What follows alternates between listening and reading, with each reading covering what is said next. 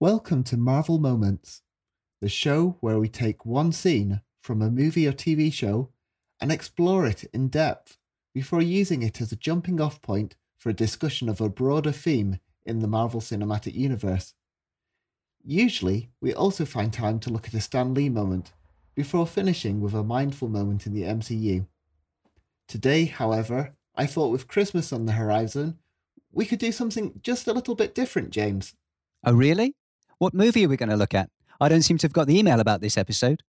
Well, James, what if I told you we were going to look at an action movie set at Christmas, where a lone hero, isolated from his usual support network, relies on just his wits and the ad hoc allies he makes along the way to defeat an evil group of terrorists, while trying to re- reunite with his estranged love interest.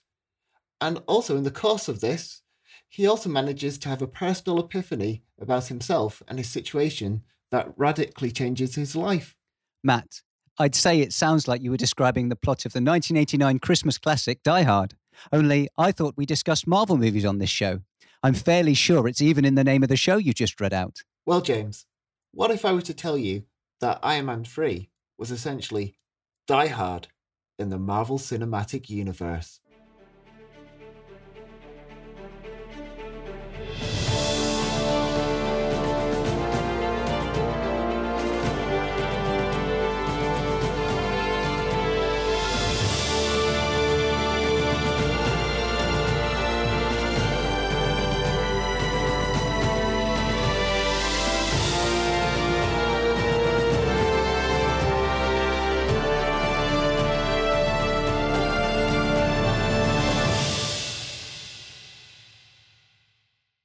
Uh, say, Jarvis, is it that time? The house party protocol, sir? Welcome to the party, pal!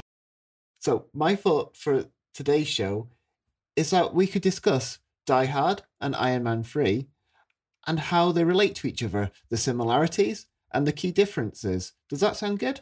That sounds great. And I think that it'd be fair to say that there will be plenty of spoilers along the way. For both Die Hard and for Iron Man 3. So, James, what's the timestamp for the scene that we're going to look at today? So the scene from Die Hard starts at around 1 hour 45 minutes and runs till about 1 hour 53 minutes. And basically, for those of you who don't know or might be a bit hazy on this, in the film Die Hard, John McClane, a New York police officer, is visiting his estranged wife, Holly Gennaro, in Los Angeles, where she works at the Nakatomi Plaza. It's the company Christmas party. They're celebrating a successful financial year when a group of dastardly terrorists, led by charismatic and handsome Hans Gruber, crashes the party and takes everybody hostage. John manages to slip away in the confusion and barefoot, wearing only a tank top and his trousers, he starts to pick off the terrorists one by one, with his only contact on the outside being local police officer LAPD's Sergeant Al Powell. In this si- scene, we're coming up to John's ha- just had his first altercation directly with Hans Gruber, where he's had to run across broken glass, leaving his feet shredded and his spirits low. So the scene opens with McClane pulling glass out of his feet because he's just run across the glass. And he's on the radio to Powell and he's asked he's asking to give a message to his wife. He talks about his regret about how things have been. And he says the best thing that has ever happened to a bum like me, that his wife is the best thing that's happened to a bum like me. Also, in a change from his usual arrogance, he also wants to apologize and asks Powell if he will pass on that message to his wife. I told her it took me a while to figure out ah, what a jerk I've been. But, um, that. That when things started to pan out for her, I should have been more supportive. And, uh, I just should have been behind her more.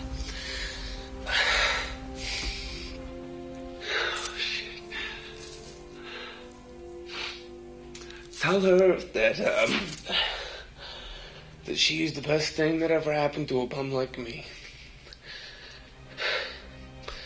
She's heard me say I love you a thousand times.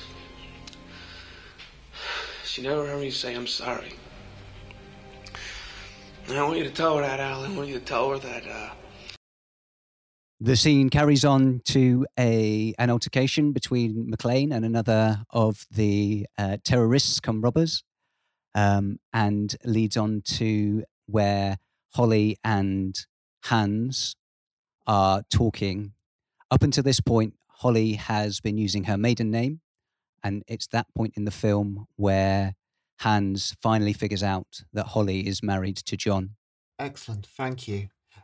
And I, if I could just add one detail, the fight that John is in with the terrorist has a personal nature to it because earlier in the film, the terrorist brother was one of the first casualties scored by John in his fight against the terrorists.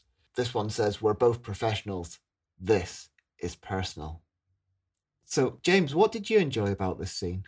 I like how it shows how the characters are developing, the relationships between the characters are developing. So before the film started, McClane and Powell didn't even know each other, and yet over the course of this, these sort of over the course of the film, uh, that that relationship has grown to the point where McClane can ask Powell to do this. I also like how it shows how uh, the development of um, Hans as well. Um, how it shows how he's always thinking about things and connecting things up, and how clever he is. And even in the scene, he talks about being an exceptional thief, and actually, him always having a plan. Always seems he always seems to be one step ahead of everyone else. Yeah.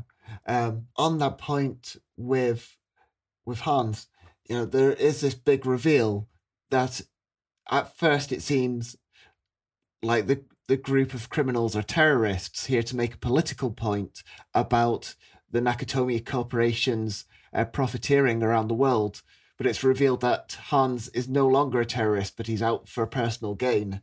And they've got a plot. And when Holly realizes this, she says, After all your fancy speeches, you're nothing but a common thief. And it's that then when he says that classic line, I am an exceptional thief. And I have to agree, agree with him and with you. He, he's just so very clever. He makes him very satisf- satisfying bad guy. After all your posturing, all your little speeches, you're nothing but a common thief. I am an exceptional thief, Mrs. McClane. Also, to your point about the relationship between John and Powell developing over the course of the film, I personally enjoy that very much too. John is a very abrasive character. It comes across in the scene between him and just about anybody he talks to. He's always a bit snarky. He's always a, bit dismissive of things like modern technology and kind of social niceties. But Al Powell is, right from the very start, he's a very warm and friendly person even in the little exchange we see with him in the convenience store where the person's been rude to him at the till, he just kind of laughs it off. And so there's that nice dynamic there. And Powell really roots for McClane, um, kind of arguing his case when the deputy chief of police arrives on scene, when the FBI arrive on scene, all these other authorities that um, want to act more like cowboys and just kind of storm the building, whereas Powell is making a case for John, making a case for the information that he's providing. It's only the second time I've watched this movie, but I, I love it so much already. Yeah, and building on that, the um, you saying McClane being such an abrasive character, just this scene is such a, a different side to him that he does have a bit of a heart after all. He's not just all abrasion and tough cop. Yeah, it's that vulnerability that he shows to Powell, and that hopefully, if he survives this, he'll be able to sh- share with his wife, and that will hopefully help them rebuild their relationship. I I love that he says she's heard me say I love you so many times, but she never heard me say I'm sorry.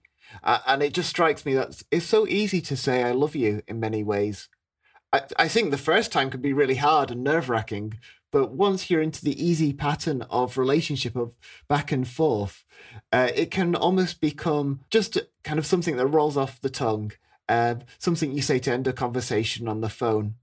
Um, but to say, I'm sorry, that can be the hardest thing. Yeah, absolutely. I mean, there is this sort of strange wisdom. Love means never having to say you're sorry, but I totally disagree with that. It's uh, it's always having to say you're sorry, in my opinion, in my experience, anyway. Yeah, I, I think you're absolutely right there.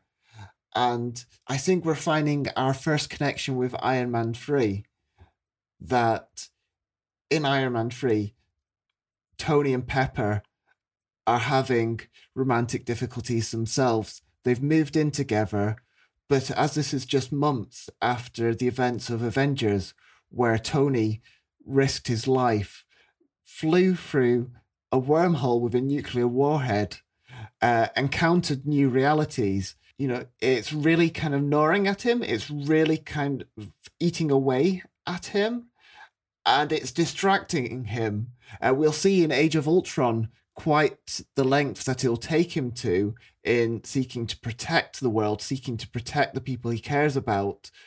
But at the same time, it's causing him to pull away from Pepper in the ways where she actually needs him to be present, to be there. And he's trying to cover for that, perhaps. I think what one of the great scenes early in the movie is when Pepper pulls up to Tony's house and there is a giant two story high bunny rabbit sat in the driveway. That's his Christmas present. A very expensive, elaborate, kind of grandiose gesture, which is typical of a Stark man, but completely unwanted and unnecessary. There, there's this dis- distance there, and shortly after she's arrived in in the house and discovered at first she thinks he's in the Iron Man suit greeting her in the living room, and then she goes downstairs to the garage and finds out that he's controlling it remotely, and she really calls him out on all his nonsense. Yeah, and his kind of response to that is also quite showing as well. Like that comparison between the honesty of McClane in Die Hard and then uh, Tony talking about opening up to Pepper. I'm talking about being a hot mess, a piping hot yeah. mess, and acknowledging that nothing has been the same since New York. I'm a piping hot mess. It's been going on for a while. I haven't said anything. Nothing's been the same since New York. Oh, really? Well, I didn't notice that at all. You experience things, and then they're over, and you still can't explain them. Gods, aliens, other dimensions. I'm, I'm just a man in a can. And I think, you know, as much as he's been a real jerk, as much as he's been a terrible boyfriend, a terrible partner, you know, that honesty, you know, that those are genuine fears, genuine anxieties. He's having an existential crisis. He's having post traumatic stress uh, flashbacks. And it's just there at the heart of what's driving him is that he he says he wants to protect the one thing that he can't live without. He wants to protect her. Yeah. And these sort of anxieties that we have, they can make us do all kinds of strange and unusual things.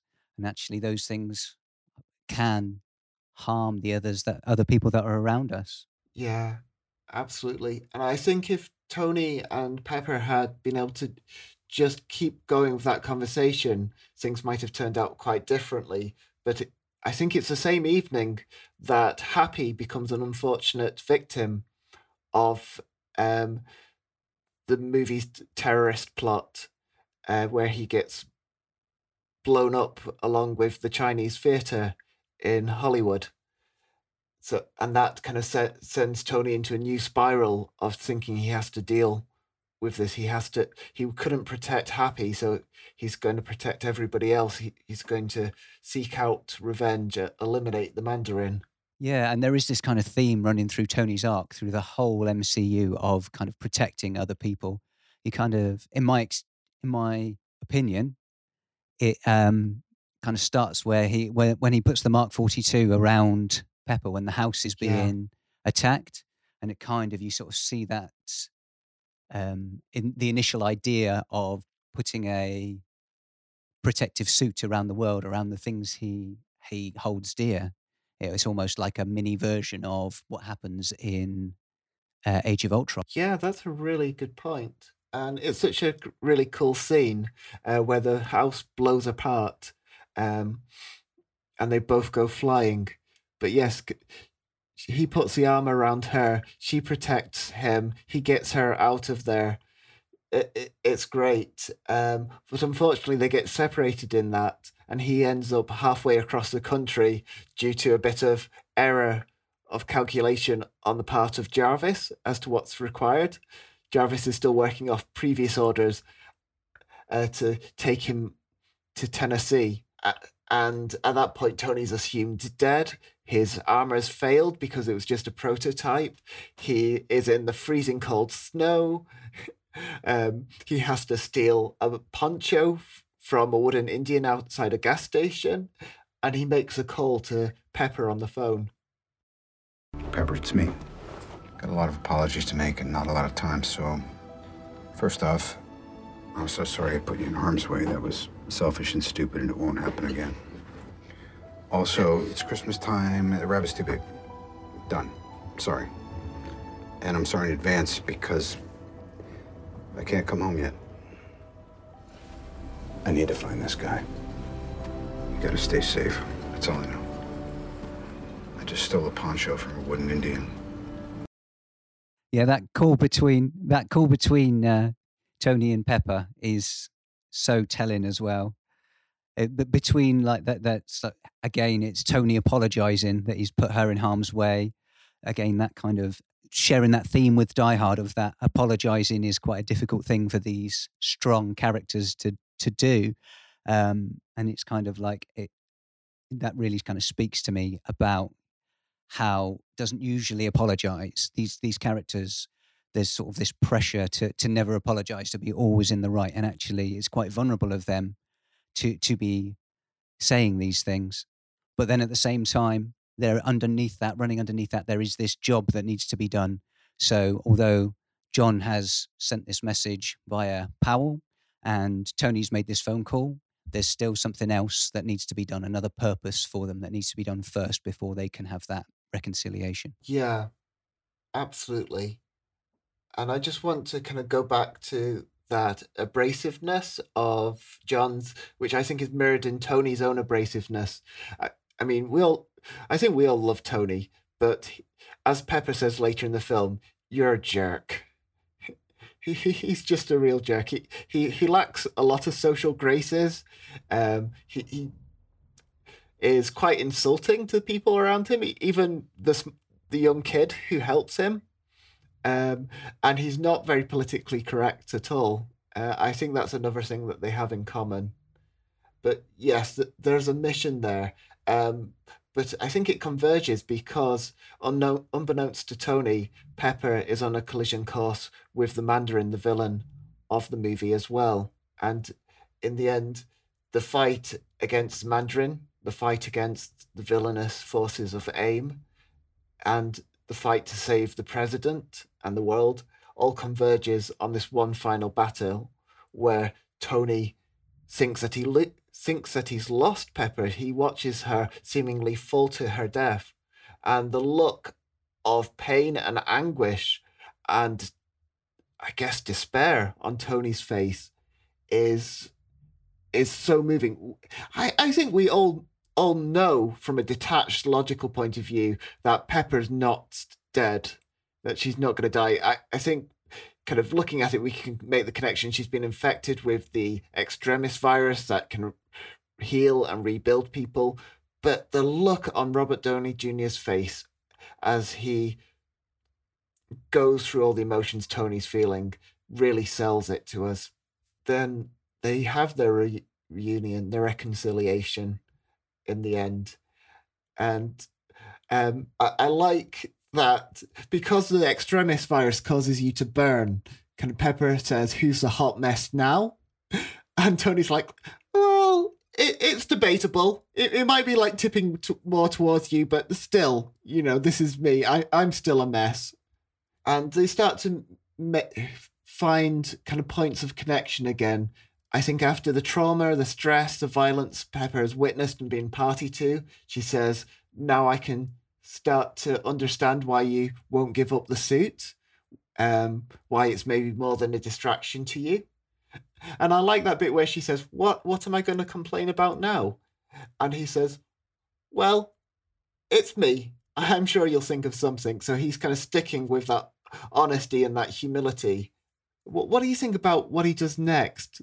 Because no, having admitted the giant rabbit was a bad idea, he then says, My real Christmas present is a clean slate. And he blows up every single Iron Man suit that he had called in from the house party protocol to help in the fight. And we have this kind of beautiful Christmas or slash New Year fireworks display, which are really old Tony's tin cans exploding.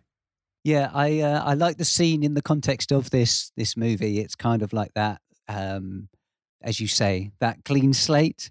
I'm not sure how it fits with the rest of the MCU because the very next film we see Tony building suits again. Yeah. However, in sort of the arc of this film and in the in the arc of this story, it is a very nice kind of closure. You know, the start of the film, he's talking with, um, he seems distracted. They seem separated. All he's doing is tinkering, and then it kind of nicely draws together those story elements um, in kind of like that. And and even in the name of the protocol, it being clean slate, it's like he's almost got this plan. He's going to be starting again. And it's kind of it's typical Tony, isn't it? Really, it's everything to the extreme, going from always working on these suits to absolutely all of them gone. Yeah, and then back again um, with his Iron Legion, with his Ultron program.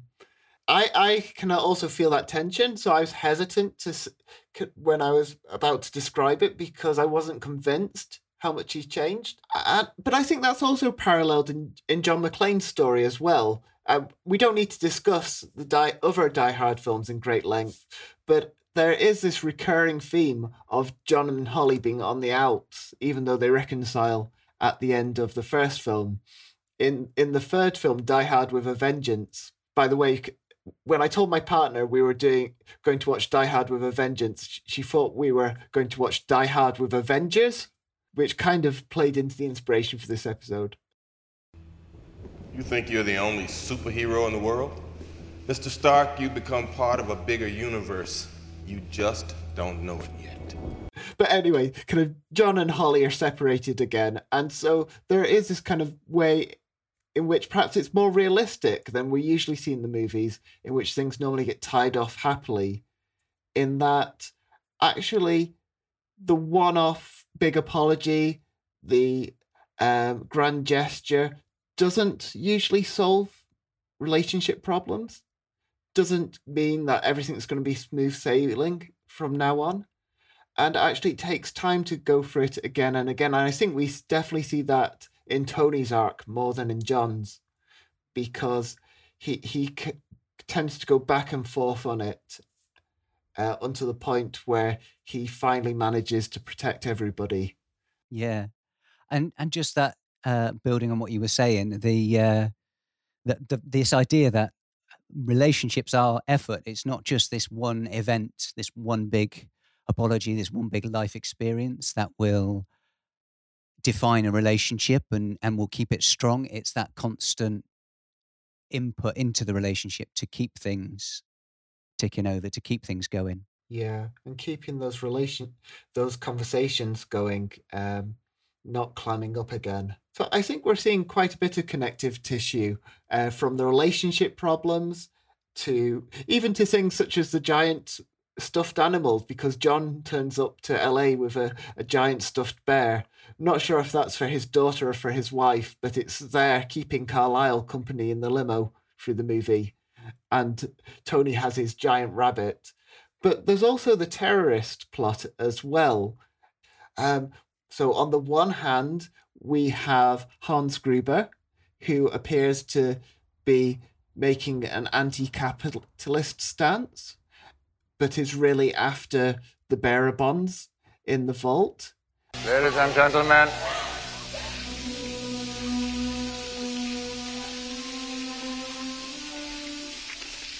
uh, Due to the Nakatomi Corporation's legacy of greed around the globe, they are about to be taught a lesson in the real use of power. You will be witnesses. And then on the other hand, we have the Mandarin, who I think was always going to be a controversial character from the comics to adapt. Some people call me a terrorist. I consider myself a teacher. You know who I am. You don't know where I am. And you'll never see me coming. I don't know if you know much about the the Mandarin in the original Iron Man comics. I only really found out about it when uh, when the films came out because uh, I was intrigued at how this character, once I'd seen the film, how this character um, fitted into the to the comics because it just didn't seem like something that the comics would do. So that led me down a little bit of a rabbit hole of uh, of research, um, and I understand he's a very different character to to the comics. Yeah, I think one of the unfortunate things with uh, the original Marvel comics being from the, the middle of the 60s, 70s, kind of the height of the Red Scare, is you got a lot of very stereotypical racist imagery, especially of Asian, Asian characters. And so um, the Mandarin was your typical yellow peril kind of character. And I think the movies rightfully wanted to steer away from that, but didn't necessarily always have the best handle on how to do that. So it was quite controversial where they gave us this kind of very bombastic, um, media savvy seeming terrorist leader who was almost in the mold of kind of Taliban meets a Baptist preacher, as t- Tony says, but actually turned out to be Trevor. My name's Trevor, Trevor Slattery. And turned out to be just a, an actor, a puppet of the real villain, uh, Aldrich Killian. So, on the one hand, that felt like a bit of a letdown, but I, I think it was kind of rather brilliant as well, especially as we've got to see Trevor Slattery uh, turn up in Shang-Chi as well and in uh, other Marvel projects. And I think it I was listening to a good piece from I think it was Screen Crush. They were talking about how that approach was very much a very clever way of Aldrich Killian, the real villain, somewhat taking the post 9 11 terrorist fears and taking the kind of the um the media soundbite approach to terrorism that was a lot of sound and fury. It it was a smoke show. It sounded scary. It correlated with these explosions, but it didn't actually mean anything. Um, the Mandarin would say that he's there to teach a lesson, and he would expound upon how hollow American culture was, uh, how um, the fortune cookies, which seem Chinese, are actually American, which is typical of them, is just hollow, dissatisfying, full of lies. But it's not really making a point of any kind. And that's similar to how Hans Gruber is in the movie. He says a lot of um, anti capitalist rhetoric, but he doesn't mean uh, any of it. No, in fact, from a capitalist perspective, he's doing his best to acquire wealth by any means necessary. In both cases, we've got terrorists who are um, exploiting an image. Um, Hans is exploiting the image that of the organizations that he's worked with in the past because he was part of um, Cold War a terrorist group, and so he's ex- he's leveraging that uh, to be a cover for what he's doing. And Aldrich Killian is exploiting a, a terrorist group that we've seen was real in the Iron Man films. And and yeah and so i can see that. And also there's also power in the in the anonymity as well. Uh, killian talks about uh, anonymity being a, a, good asset of his. And again hans talks about uh, they they won't come looking for you if they think you're already dead. So that kind of although they're presenting this front on the one hand actually they're they're part of that power comes from them actually being anonymous as well. So it's all sleight of hand, uh, c- getting you to look over here while the real action is happening over there. Yeah, I, th- I think it's really clever. And it, it's quite an interesting thing that the difference in the age of the films and the role that the media plays. I think Die Hard would perhaps be a very different film if smartphones and the internet were around in the 80s in a, a more accessible way like these days. Yeah, but it is interesting how the media are integral to the plot of the movie and to the villain's plot. I mean, I think what you see there, I think it's too early for the 24 hour news cycle, but you're you've got the primetime news, you've got the roving reporters, you've got them capitalizing on a story, you've got them emotionally manipulating and exploiting people. I think in the middle of the scene that we just watched, um, this the main reporter had figured out John and Holly's connection, had gone to their house and had threatened their um, Holly's housekeeper with deportation if he if she didn't give them access to the children to get them on TV and emotionally exploit and manipulate them to emotionally manipulate the audience, and that villainy, that kind of lack of ethics and integrity is heightened in this situation where it causes Hans to make that fatal connection between Holly and John, who has been the fly in the ointment, the monkey in the wrench, the pain in his ass so to speak.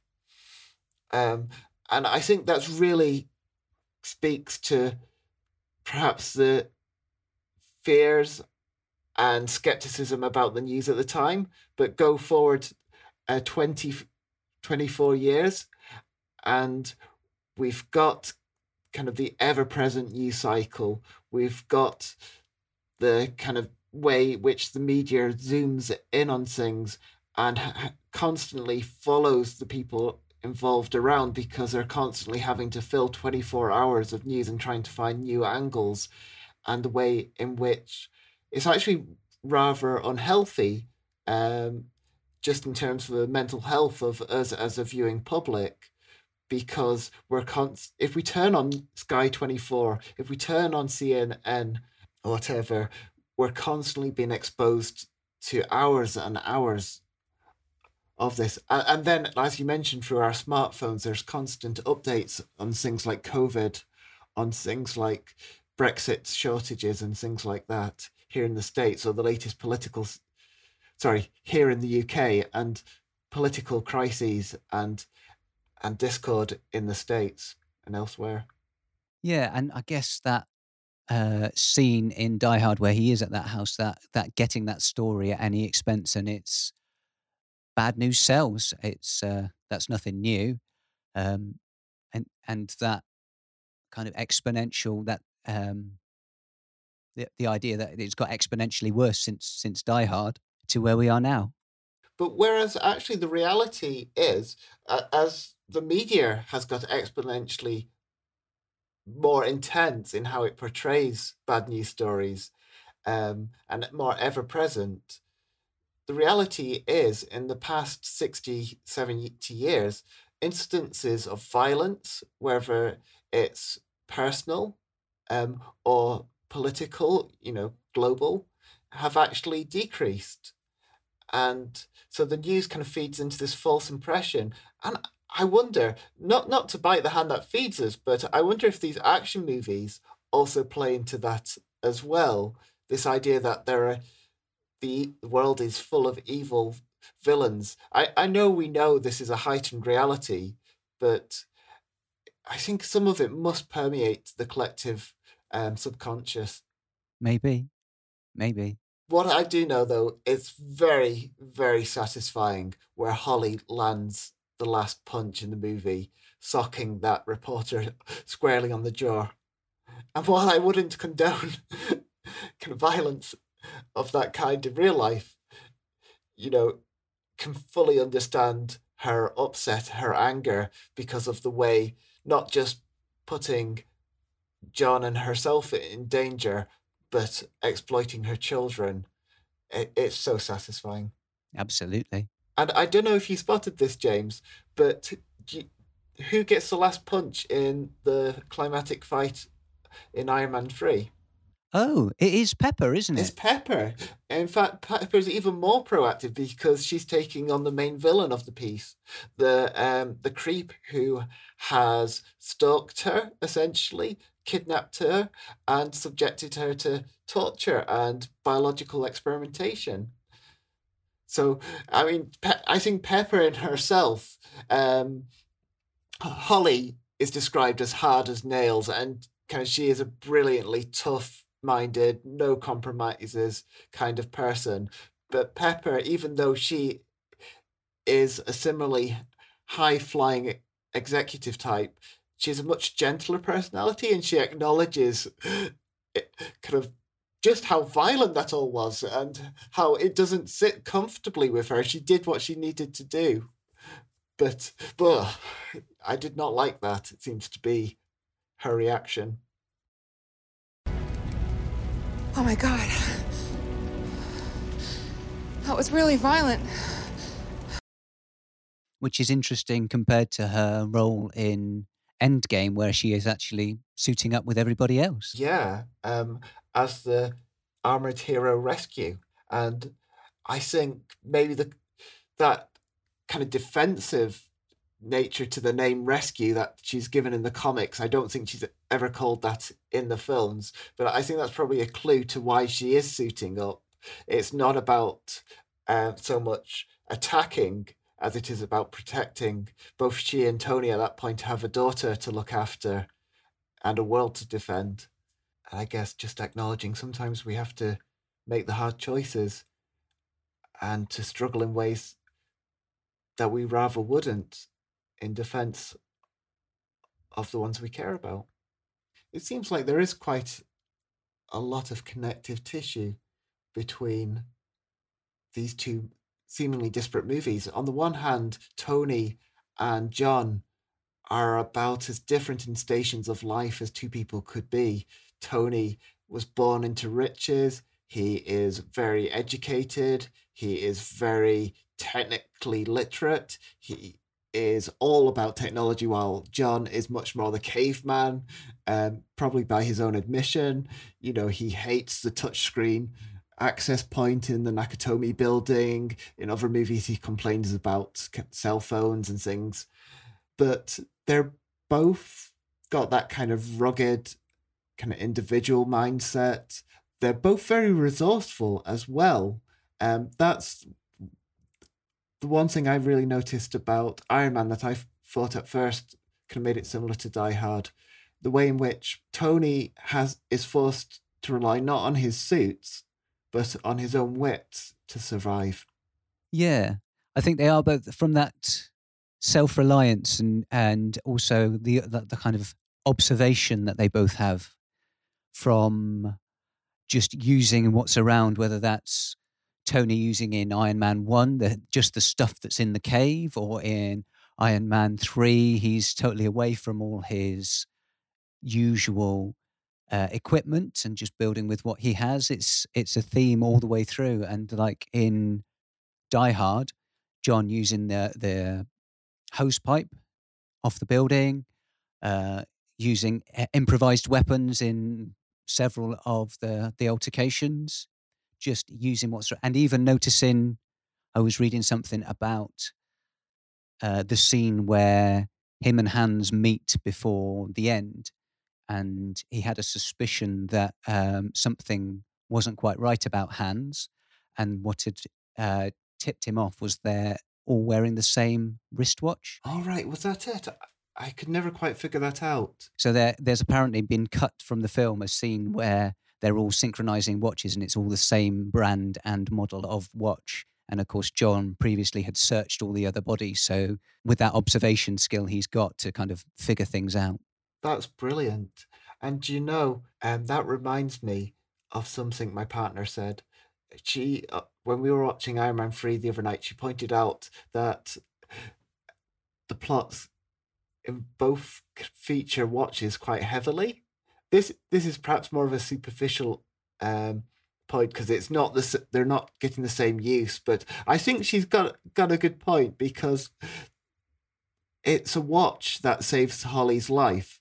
Um, at the end of the building, Gruber's dying. He's kind of pitched backwards out of the movie, but he's still holding onto Holly. He's grabbing onto the to the Rolex watch that Holly's colleague, the the slimy Ellis, was showing off at the beginning of the movie, the symbol of kind of prestige and capitalism, and it's just simply by unhooking the watch and letting Hans fall that Holly is saved and Hans meets his iconic ending. Whereas in Iron Man 3, instead of a Rolex, we've got a beautiful Dora the Explorer watch that Harley Keener, the I think 12 year old um, protege of Tony Stark, who when they meet in Tennessee, he he gives him his little sister's Dora the Explorer watch, and Tony's not impressed, but he does warn the villain who destroys the watch, who takes watch off him and destroys it, that that was a friend's. Isn't there a line in there as well about it being limited edition? Yes, that's right. That's right. Kind of t- Tony. Tony's just constantly got the snark, the wit going on. Uh, it's just brilliant. Uh, but I feel like I kind of di- distracted us a bit. What were we talking about before the watch? Because um, I, um, y- oh, it was a self reliance. So yeah, so both got that power of observation. That's brilliant. They both can rely on what they find. Of course, the uh, scene shortly after the one we've just watched, John is captured, and he's t- taken to Hans, but he's got a gun, an extra gun strapped to his back, just with some wrapping tape, which is brilliant. Very down to earth. But then Tony creates things like uh, Christmas tree bauble grenades, and um, he uses an electric current run through an oven mitt to incapacitate people. And he does a similar thing near the end of Iron Man 3, where he goes around the Mandarin's compound and one by one incapa- incapacitates all these villains.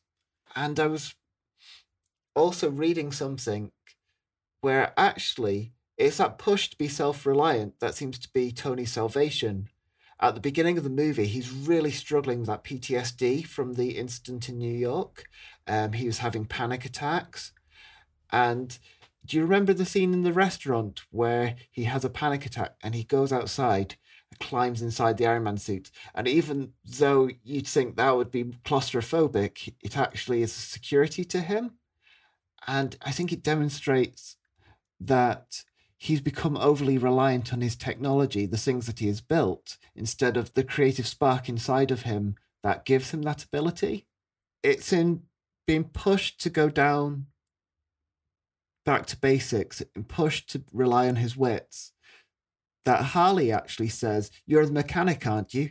Build something that actually gives him the impetus to overcome his stress, his anxiety, to save the day, and also to make that um, final gesture for Pepper of destroying all his suits. You know, he may come back to the suits in a future movie, but I don't think he ever reverts to that state of relying on them in the same way.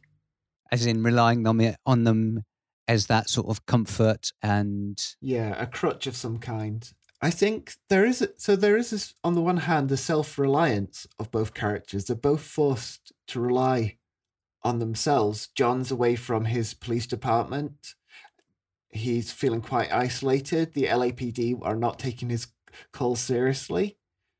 But he does make alliances from the start. He, he makes a connection with Argyle. Um, as much as he tries to kind of ignore Argyle, kind of Argyle is very kind of open, very high energy, and very considerate, saying that he's going to keep going to wait for John. He's going to hook him up with a hotel room if things don't wake, work out with Holly. Uh, and that actually, even though John doesn't see it, that works to his advantage because when Argyle realizes that he's trapped down in the garage, he starts to do his part to take out the t- terrorists um, by kind of removing their one of their escape vehicles. Absolutely. And then, of course, there is a brilliant Sergeant Al Powell. And I just think beyond the practical support Al is giving John, I think one thing you touched upon earlier in the show is just he's there for him in a very empathetic way. They're they're both very working class, kind of uh, feet on the street kind of cops. They both see things from that level, and so it at once means they can relate to each other, but it also means that Al knows what he's doing when he's standing up for Johnny, saying, This man is tired, he's hurting, he needs to know that we're there for him. When he pick, stands up to him to the kind of higher ups, to the officers. Yeah, definitely. And of course, Tony makes connections. He makes connections with Harley, as we mentioned, the boy whose garage he crashes.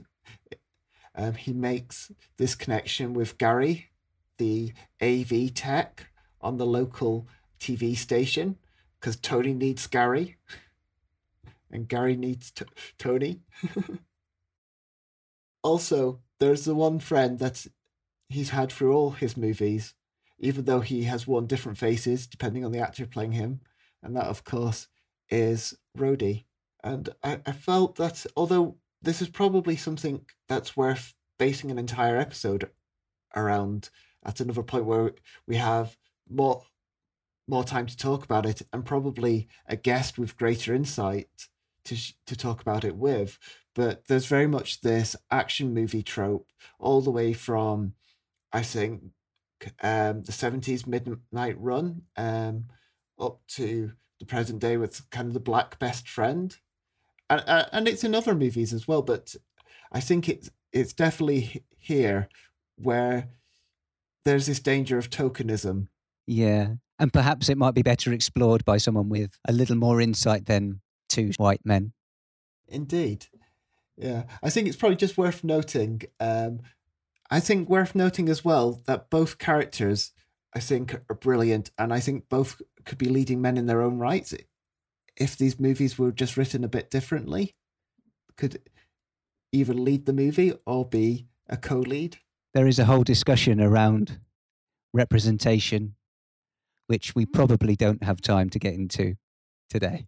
Maybe it's a good moment to say if any of our listeners want to write to us with their thoughts on representation, that would be a, a great thing to do. We'd love to hear from you on any of the themes that you spot in the Marvel Cinematic Universe, whether it be the ones we've discussed already, grief and family, or the ones we're going to look at, like hope and disability and representation, or if you just want to kind of weigh in on what what you've heard us say in this episode, have we missed anything? I know that we could have possibly talked about Hawkeye, the new TV show, and how that could be a similar kind of die-hard story, albeit in a different way. Um, just as as a note for our listeners, we're actually recording this early in December, so we've only watched two episodes. We didn't really feel like we could comment on whether Hawkeye is or isn't a Die Hard story, despite what the trailers show. But if you have have seen all episodes and you want to comment, by all means, let us know. And I'll put the details on how you can contact us in the show notes. James, shall we briefly talk about the Stan Lee moment in Iron Man 3? Yes, let. I mean, it's got to be really brief, hasn't it? Because the scene itself is, I think it was just nine seconds. Something like that. Very, very short. Yeah. Would you mind mentioning what it was? So in the in the film, uh, the characters end up at a beauty pageant in which Stan Lee is one of the judges. And he all we see of him is him just very enthusiastically holding up a scorecard saying 10, which we have to assume is the highest score. So he just looks very happy to be there. On the one hand, that's great because it's always good to see Stan, and he always seems really happy to be in the movies. But I, will be honest and say I was a bit disappointed with this scene because it, it really seemed to be portraying Stan Lee as an old lech, um, an old man ogling uh, young beauty contestants, which is not very flattering for anybody. No, I think there was a lot of disappointment in the cameo generally. if I remember mm. rightly, Stan Lee had sent out a message saying this was one of his best cameos. And so then suddenly there was this great disappointment with with actually how it appeared in the film. Yes, and I think from what I understand, he wasn't actually even thinking of this scene because there was more footage that he'd filmed, and unbeknownst to him, the film had been cut for time, and that ended up on the cutting room floor. So, I said, it maybe as disappointing as it is on several regards, um, and disappointingly sexist, is perhaps good to know that Stan Lee was disappointed along with the rest of us. Yeah. Yeah, that's helpful to know. In our previous episodes, we've had a mindful moment in the MCU where we have used the ancient monastic practice of florilegia. For those of you who aren't familiar with this, it's a big word for a very simple practice where essentially you take a quote. Traditionally, it would be from a book, but we've been doing it with the movies. James and I each cho- choose a quote that stood out to us on the theme of the episode, and we read them out. We say what they mean to us, and then we kind of place them together and see if that changes our understanding of them. Now, because this episode is a bit different, this, is our Die Hard in the MCU Christmas special, our approach is a little bit different. So, James, I believe you've chosen a quote from Iron Man 3, and I've got one from Die Hard. So, would you like to read your quote? So, at near the very end of the movie, Tony is giving a voiceover to some of the things that are happening and his thoughts behind them. So he says, You start with something pure, something exciting.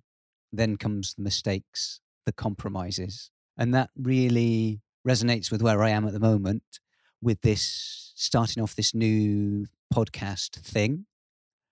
Uh, it is, we've got this idea that we're always aiming for this, the best podcast we can.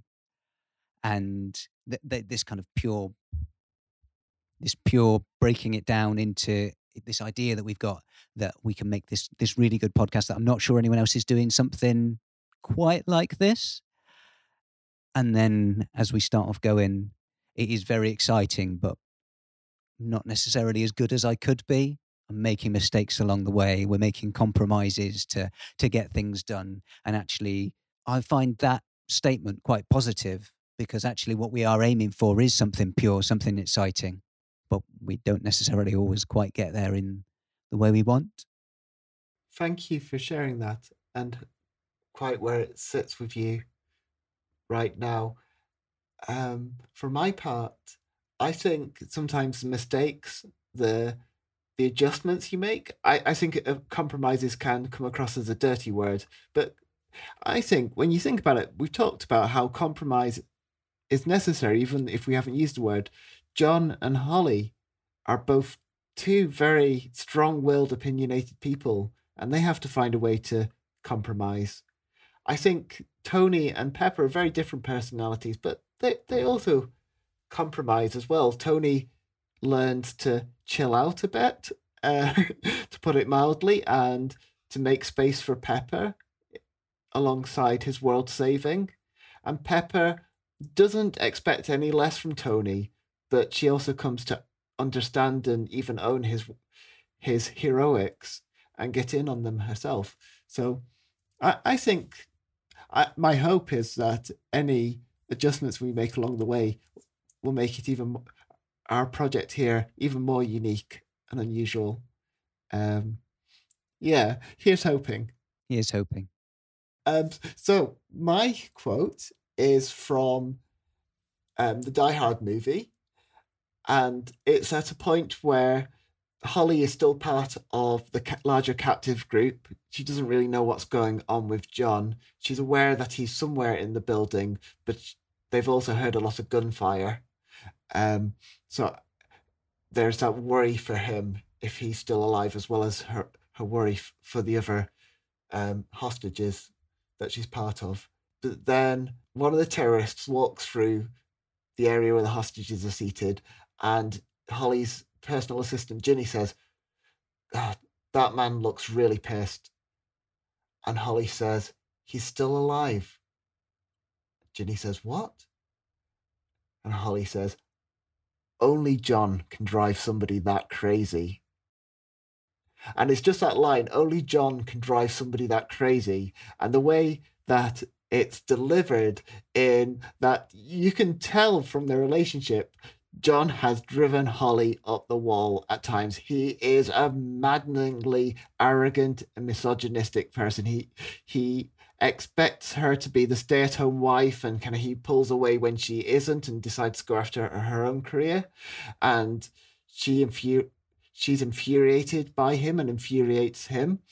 And I think even though there are different personalities involved, I'm, I'm sure all of us who have been in a relationship or who are in a relationship can recognize that real frustration with other people, no matter how much we love them.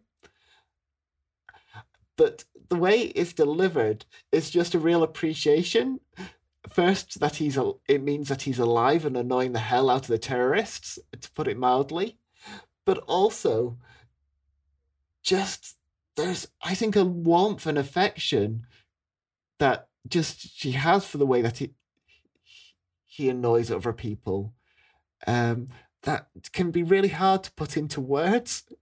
Um, I don't know if you know re- recognize this in yourself, James, um, but you know I know all the ways that my partner and I get frustrated with each other, but yet there's that undercurrent of affection regardless.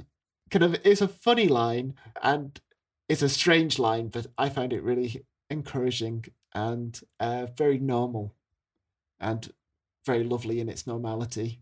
Yeah, very lovely in its normality in the midst of what is quite a, an extraordinary situation. Yeah, I, I mean, and that's really what I love about these kind of movies, and especially about superheroes as well. The kind of mundan- mundanity in the midst of um, the amazing. Yeah. Yeah, I can agree with that. And also the amazing in the midst of the mundane. So let's take these two quotes again. Uh, James, I'll ask you to read yours and then I'll read mine. We'll consider how and if they mean anything new, take on a new light, juxtaposed together. And it's okay if they don't, because this is just an experiment, really. You start with something pure, something exciting. Then come the mistakes, the compromises. Only John can drive somebody that crazy. So for me, in putting those together, you can kind of apply that pure and exciting thing to relationships. I don't know when when I first got together with my wife, we had this idea that it was, you know, in the start of every relationship, I think there's there's something, this underlying thing that you're kind of or well, in my experience, chasing after this sort of unknown element of what it is, this this relationship. It's pure, it's exciting. And then all relationships seem, as I say, compromises. You're learning from your mistakes. Yeah, I I've got to admit, my mind went to a very similar place. Thinking back to the beginning of my relationship with my partner. Exactly, you start with something pure, something exciting, um, something that seems perfect, but you get then there comes the mistakes, the compromises, the things you, you can't take back, uh, the things that will always remain spoken. The trusts are hard to mend once they're broken. But I think that it more than the words, the feeling with which they're delivered, the words where um, only John can drive somebody that crazy, the affection they're spoken with, makes me realize that even in the failure, and I think it's okay to call it failure, even in the mistakes, even where things have gone dreadfully wrong, where your patterns of relationship need drastic work, I think that there can still be that warmth, that affection. And I, I think if you let it and if you find a way to make it work, those very things that drive you crazy, you can come to love and find that they're the, all part and parcel of the thing that you can't live without. I think it puts it in mind of something the Vision said again, because really, how can you talk about kind of wit and wisdom in the MCU without thinking about the Vision? But he, he said there's grace in their failings. I think that applies to this too. Yeah, I agree. Well, this has been really interesting. I wasn't at all sure when we discussed this experiment of bringing a Die Hard movie and a Marvel movie together and comparing them where it, it would go. But I think there's some can really interesting and exciting possibilities come out of it. Um, all that remains to be said is thank you, James, for joining me for this podcast. And we also want to thank David Shaw, who created our epic theme, The Moment Has Come.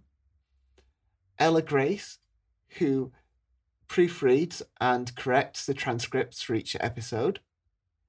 AJ, the soundist guy, who is editing this episode. And most of all, we want to thank you, our listeners. If you enjoy what you're hearing, please do hit like, subscribe, and or follow and all buttons of that nature wherever you're listening to this. And I believe if you're listening to Apple Podcasts, it really helps if you leave us five stars and a review. It really does make all the difference. Goodbye, everyone. Goodbye.